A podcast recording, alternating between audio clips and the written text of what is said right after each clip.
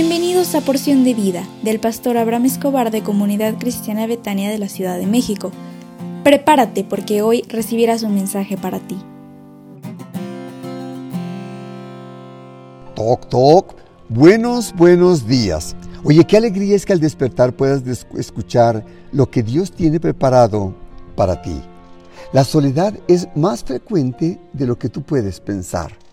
La soledad produce tristeza, melancolía, depresión, ansiedad, preocupación.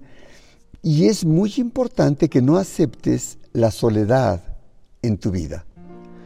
Hoy quiero revisar contigo el tema, existen personas que viven en compañía, pero se sienten solas. No están solos porque viven en compañía de su familia, de un grupo religioso, social, escolar, deportivo, pero se sienten solos. Viven en multitud de personas, pero se dan cuenta que están solos, porque nadie ni nada les llena porque sienten soledad. David experimentó soledad por causa del rechazo. Tal vez tú te has sentido rechazada o rechazado. Y puede ser que sea por tus familiares, amigos, por los hermanos de tu familia, de la iglesia, en el trabajo, en la escuela, en el negocio, que las, sientes que las cosas no te van bien en la vida y que te esfuerzas como tú piensas, pero no eres prosperado o prosperada. Algunos te rechazan, tal vez por tu edad, tu condición social, económica, tu estado físico o de salud.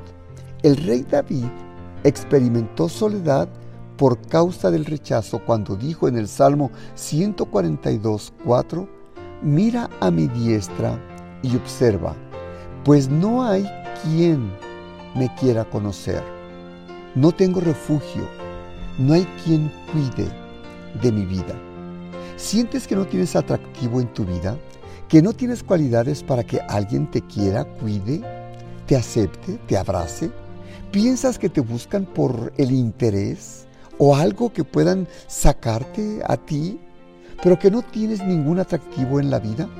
Yo quiero pedirte que trata de descubrir lo hermoso que es la vida para ti y que Dios te ha coronado de favores y misericordia y sabes, Él no te dejará y no te desamparará.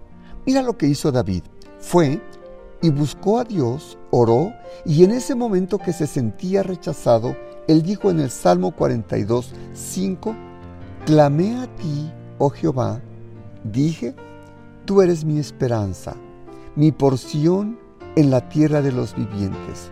Escucha mi clamor, porque estoy afligido.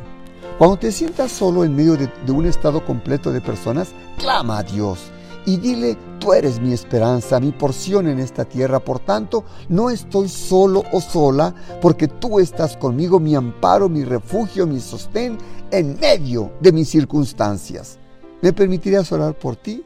Cierra tus ojos. Padre, te suplico en esta hora que inclines tu oído y escucha la plegaria de nuestro corazón, porque intercedo en este momento por la persona que escucha este audio, porque se ha sentido rechazada, menospreciada, sin valor y ha sentido un vacío profundo dentro de su ser.